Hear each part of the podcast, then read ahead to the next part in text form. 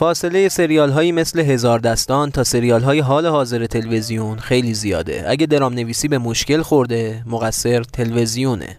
این انتقادی بود که به تازگی بهزاد فراهانی که خودشو یکی از کارمندای قدیمی تلویزیون می‌دونه مطرح کرد. این انتقاد در آستانه شروع فصل تابستون مطرح شد. فصلی که یه زمانی به واسطه تعطیل بودن بچه ها و فرهنگی ها فرصت خوبی بود تا خانواده ها در کنار هم تفریح کنن و چه تفریحی ارزونتر از جمع شدن دور تلویزیون. حالا اما مدت هاست که اون شوقی که یه زمانی برای تماشای سریال های تلویزیون ایران بود کمرنگ شده. شاید فراگیری اینترنت و ماهواره و همهگیر شدن سریال های ترکیه‌ای و کره و یا دسترسی آسون به سریال های روز دنیا یکی از دلایلش باشه. شاید سریال های خارجی خوبی که یه زمانی برای پخش از تلویزیون دوبله می‌شد برای سریال های ایرانی هم مخاطب می‌خرید و حالا مدت هاست که سریال خوب خارجی از سیمای ایران پخش نشده. شاید هم همونطور که بهزاد فراهانی گفت ضعف مدیریت باعث مرگ درام در تلویزیون شده. هر چی که هست به بهانه شروع فصل فراغت تصمیم گرفتیم به بررسی تاریخچه سریال سریال هایی که از تلویزیون ایران پخش شدن بپردازیم اما بررسی از جنس موزیکسیان در واقع بررسی تاریخچه موسیقی سریال در ایران.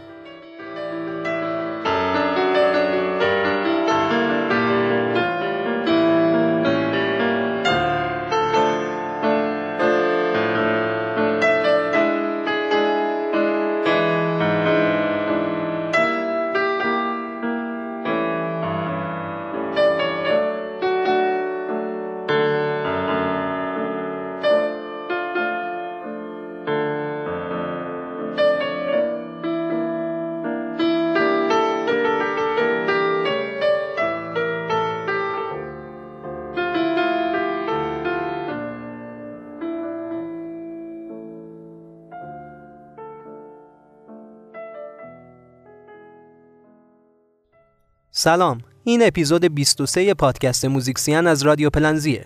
اواخر دهه چهل سالهای همهگیر شدن تلویزیون بود و داستان این رسانه سرگرمی ساز از همون سالا تو ایران شروع شد. یکی از محتواهایی که از همون اول همراه تلویزیون بود سریال بود. یک کمی طول کشید تا سریال سازی توسط کارگردانای ایرانی رواج پیدا کنه ولی دوبله و پخش سریال های خارجی و به خصوص سریال های آمریکایی در سالهای اواخر دهه چهل و در طول دهه 50 و تا قبل از انقلاب خیلی زیاد بود. مخاطبای اون سالای تلویزیون ملی ایران اتفاقا بهترین سریال های بروز دنیا رو هم به شکل دوبله شده می‌دیدن. کانون، آیرون ساید، دایره وحشت، کلاس 222 در تعقیب جو، سوینی، میشل استراگوف، سوتفان کلومبو، کاوشگران، شفت، هاوایی 50، کجک، بلندی های چاپارل، روزهای زندگی، لحظات هفدهگانه بهاری، مرد 6 میلیون دلاری همه و همه از جمله سریال های به روز غربی بودند که اون سالها برای مخاطبای ایرانی پخش می. بیشتر این سریال ها تم کاراگاهی و معمایی داشتن. بعضیشون وسترن بودن. بعضی دیگه علمی تخیلی و درام رومانتیک و کمدی هم در بینشون پیدا می‌شد. این وسط موسیقی تیتراژ این سریال ها هم بعضی وقتا خیلی با دقت و زحمت ساخته شده بود و در بین مخاطبا همهگیر بود. به طوری که تا مدت ها خیلی از سریال ها با موسیقیشون به یاد سپرده می‌شد و حتی شاید الان هم خیلی ها بعضی از اون سریال ها رو با موسیقیشون به یاد بیارن. سریالایی مثل بالاتر از خطر، خانه کوچک، پیشتازان فضا، تونی بارتا و ویرجینیایی.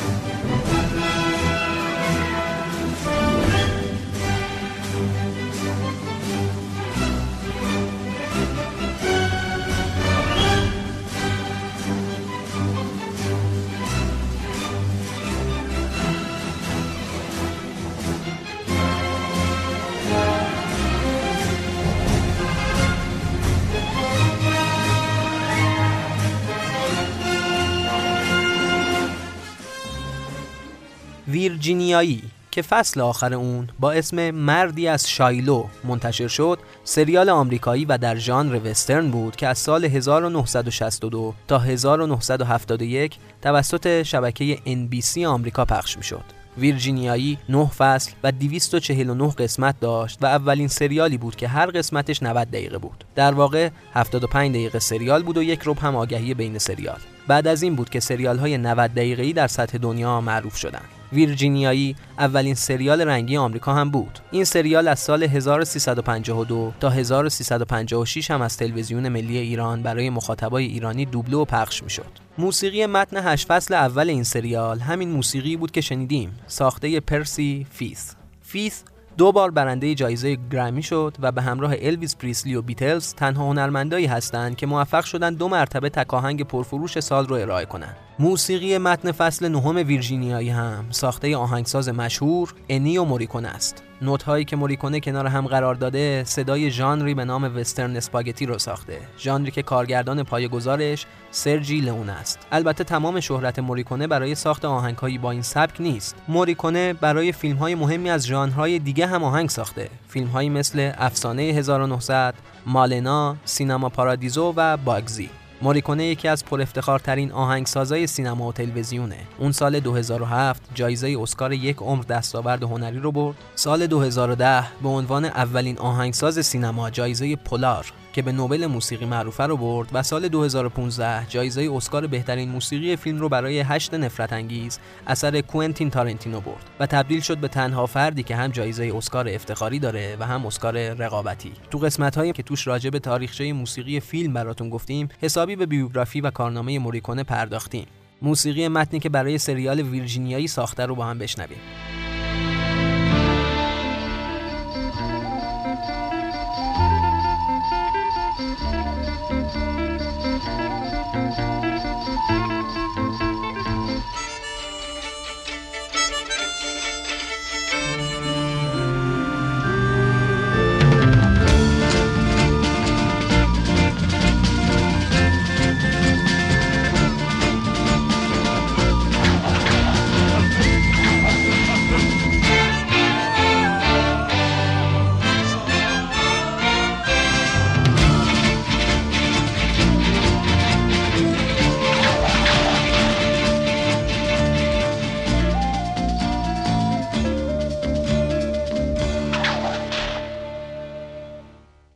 تلویزیون ملی ایران با های خارجی که پخش می‌کرد در واقع جز اولین و تاثیرگذارترین رسانه هایی بود که مردم ایران رو با سبک زندگی و فضای خارج از ایران آشنا می‌کرد. تاثیر این سریال ها روی جامعه اون روزهای ایران به راحتی قابل رویت بود. مثلا در اون سالا فروش آبنبات چوبی های گرد خیلی رونق گرفته بود و تو هر رده سنی می‌شد افرادی رو دید که از این آبنبات گوشه لپشون دارن. این واقعه دلیلی نداشت جز کاراگاهی خشن به نام تئودور کوجک با بازی تلی ساوالاس که تو سریال کوجک برای ترک سیگار آبنبات چوبی می‌خورد و تصویرش تا روزهای انقلاب مهمون خانواده های ایرانی بود.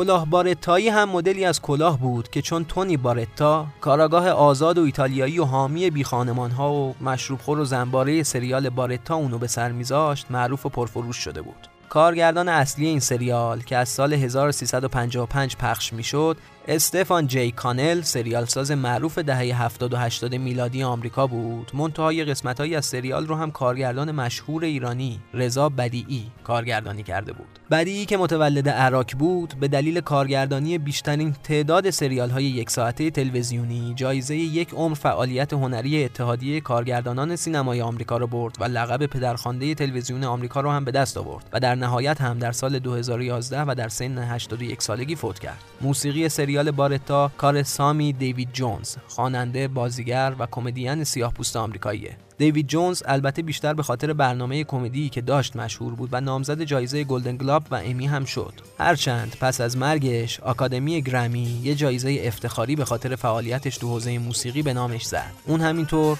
فعال جنبش مدنی سیاهپوستا هم بود.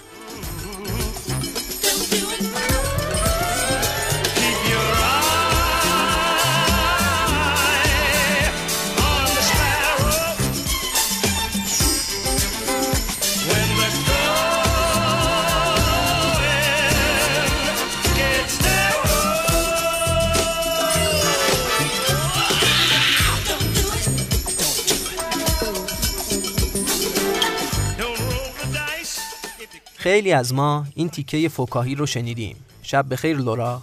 لورا در واقع به لورا اینگلز اشاره داره نویسنده رمانی به نام خودش که فیلمنامه سریال خانه کوچک رو هم از روی همین رمان برداشتن. و شخصیت اصلی داستان این سریال درام خانوادگی هم.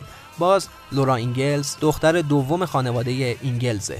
این سریال از سال 1354 تا 1357 از تلویزیون ملی ایران پخش می شد. آهنگساز این مجموعه دیوید روز بود. کسی که آهنگسازی کلی اثر سینمایی و تلویزیونی دیگه. مثل سریال چاپارل رو هم تو کارنامه داره و برای همین هم چهار بار جایزه امی که معادل اسکار برای محصولات تلویزیونیه رو برده.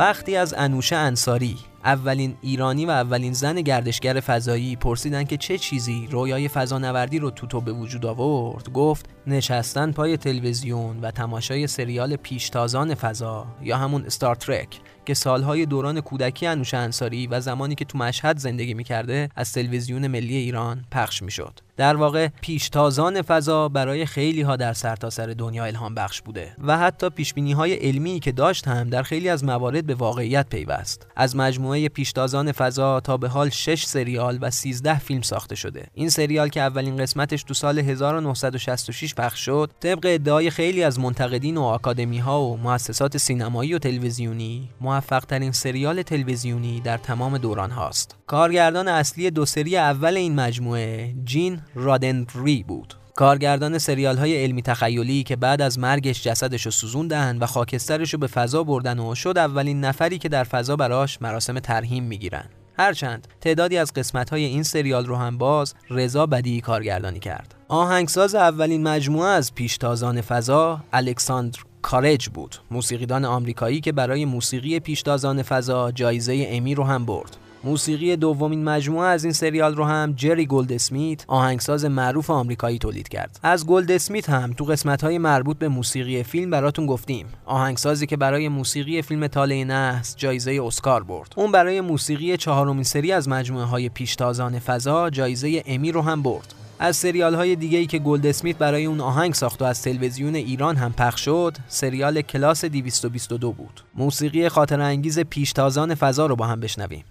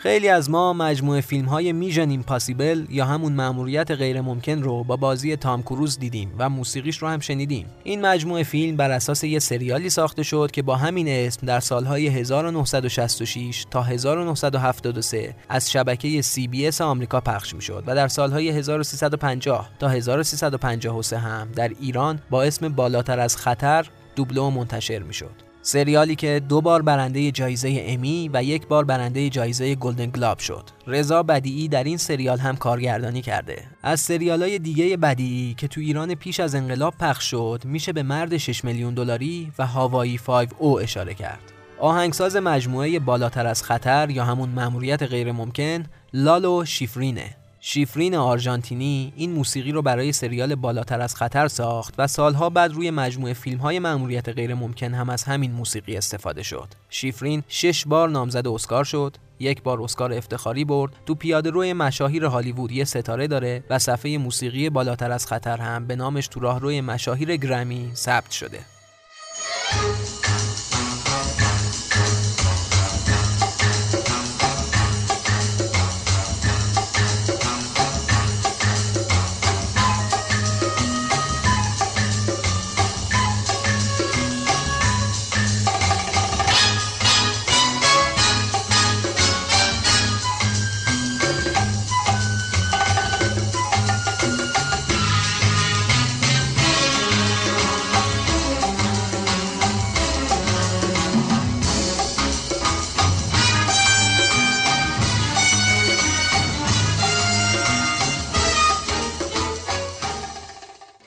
همه گیر شدن سریال های خارجی سریال سازی در ایران هم شروع شد. برای اولین بار پرویز صیاد و پرویز کاردان دو بازیگر و کارگردان با الهام از فیلم موفق امیر ارسلان نامدار که سال 1345 ساخته شده بود و با بازی محمد علی فردین خیلی معروف شده بود سریال امیر ارسلان رو ساختن. بعد از این سریال این دو کارگردان بازم برای تلویزیون ملی ایران سریال ساختند آدم کاغذی، آدم به آدم، مرد اول و اختاپوس اثر این دو کارگردان بود که با استقبال مواجه شدند. ولی معروفترین اثر صیاد که هم مجموعه فیلم های سینماییش خیلی محبوب شد و هم سریال هاش داستان های سمد بود. آهنگساز مجموعه های سمد مجتبا میرزاده بود. آهنگساز کرمونشاهی که با خیلی از خواننده های قبل و بعد از انقلاب مثل هایده یا علیرضا افتخاری همکاری کرد. اون از پیشگام های موسیقی سینمای تنز بود. اون در مجموعه سمت برای شرایطی که سمت در مسیر خوشبختیه تم مخصوصی ساخته بود. برای سایر شرایط که سمت در دل بدبختیه هم یه تم ویژه و با استفاده از سازی بادی لودگی های سمت رو کاریکاتوری کرده بود.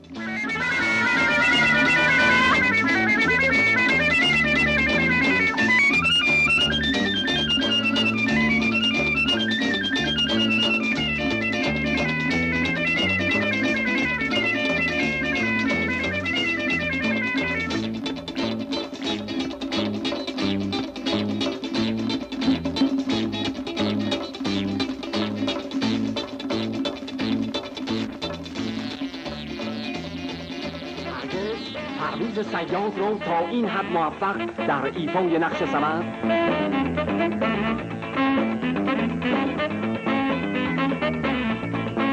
هرگز سمت را در قالبی این چنین شیرین و جذاب ندیده ای. یکی از کارگردانهای موفق تلویزیون پیش از انقلاب مسعود اسداللهی بود. اسداللهی از سال 1348 با مجموعه پیوند شروع کرد بعد آدم و هوا رو ساخت و بعد سریال طلاق با کارگردانی اون خیلی محبوب شد. سریال های اسداللهی تم اجتماعی داشتن و روابط زوجهای مختلف رو روایت می‌کردن.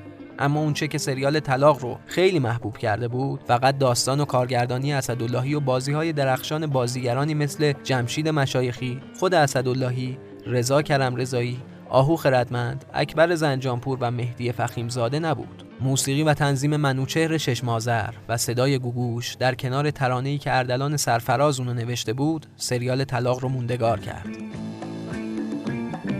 بشنو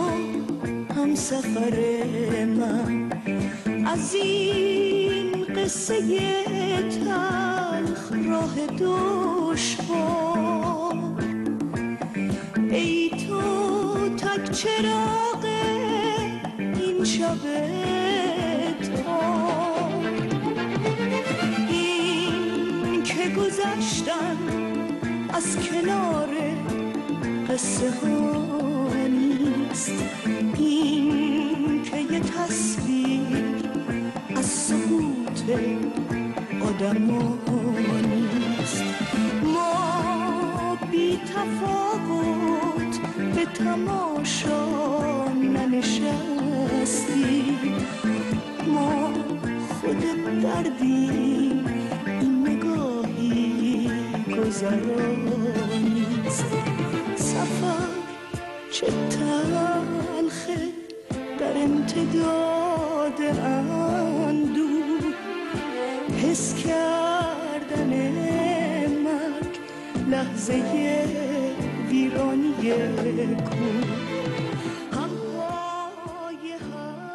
یکی از سریال های محبوب سالهای دهه پنجاه دلیران تنگستان بود سریالی که اون رو همایون شهنواز طی یک پژوهش تاریخی نوشت و ساخت و در اون مبارزات رئیس علی دلواری و سایر مبارزین مناطق تنگستان و دشتی و دشتستان و بوشهر در برابر استعمار انگلیس و استبداد رو روایت می‌کرد. این سریال به قدری محبوب بود که وقتی دو سال پیش همایون شهنواز در تهران فوت کرد اون رو در خونه رئیس علی دلواری در شهر دلوار دفن کردند.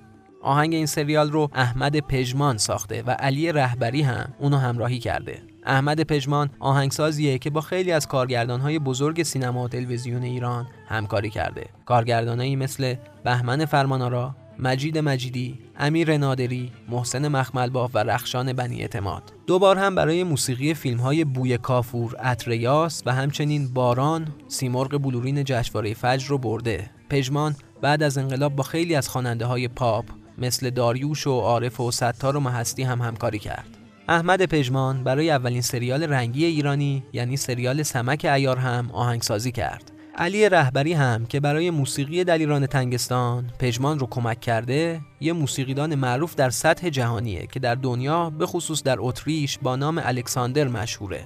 رهبری بیش از 120 ارکستر و بسیاری اپرای مطرح دنیا رو رهبری کرده. علی رهبری تو یکی از بازگشتاش به ایران در سال 2005 رهبری ارکستر سمفونیک تهران رو بر عهده گرفت. منتها کمی بعد به محمد حسین صفار هرندی وزیر وقت ارشاد نامه نوشت و ازش به خاطر عدم توجه به موسیقی انتقاد کرد و استعفا داد. بعدش خیلی از رسانه های همسو با دولت وقت اونو به تغییر نام از علی به الکساندر مسیحی شدن ارتباط همسر اولش با دربار پهلوی و ارتباط با اسرائیل و حتی وابستگی به رژیم آپارتاید آفریقای جنوبی محکوم کردند.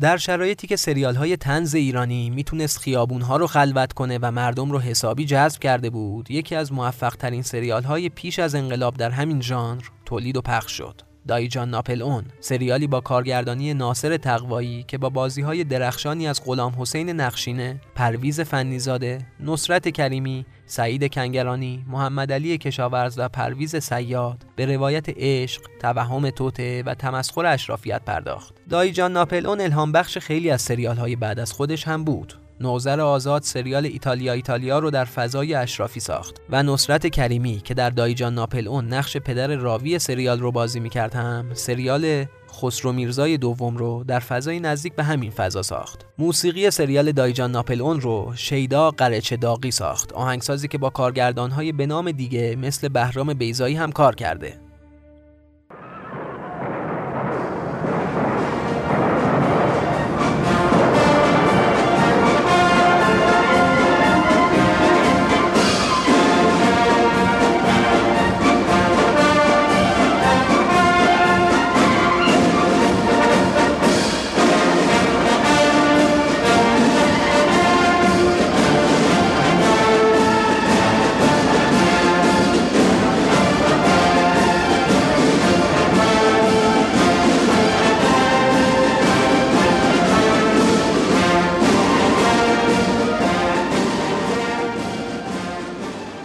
علی حاتمی. هم در سینما کارگردانی صاحب سبک بود و هم در تلویزیون. چه پیش از انقلاب و چه بعد از اون. سریال سازی رو با ژانر کودک و نوجوان شروع کرد و در سال 1352 با سریال داستانهای مصنوی مولوی کلی مخاطب رو پای تلویزیون ها نشوند. اوج فعالیتش در تلویزیون پیش از انقلاب ما مربوط میشه به سریال سلطان صاحب قران. حاتمی با توجه به علاقش به بازگویی تاریخ معاصر ایران و تسلط ویژش به ادبیات قجری این سریال تاریخی رو تولید کرد. به قدر این سریال مورد توجه قرار گرفت که بعد از پخش اولیه در سال 1354 تلویزیون ملی با تقاضای عمومی بازپخش این سریال روبرو شد و سال 1356 یه بار دیگه اونو پخش کرد. جمشید مشایخی، پرویز فنیزاده، ناصر ملک مطیعی، زری خوشگان و کلی بازیگر دیگه تو این سریال بازی های درخشانی ارائه دادن. آهنگساز این سریال واروژان، آهنگساز ایرانی ارمنی تبار بود. کسی که ازش به عنوان پدر ترانه‌سازی نوین ایران یاد میشه. واروژان با خواننده هایی مثل گوگوش، فرهاد، داریوش، ابی، ویگن و ستار کار کرده و برای 25 فیلم سینمایی و همینطور سریال سلطان صاحب قران آهنگ ساخته.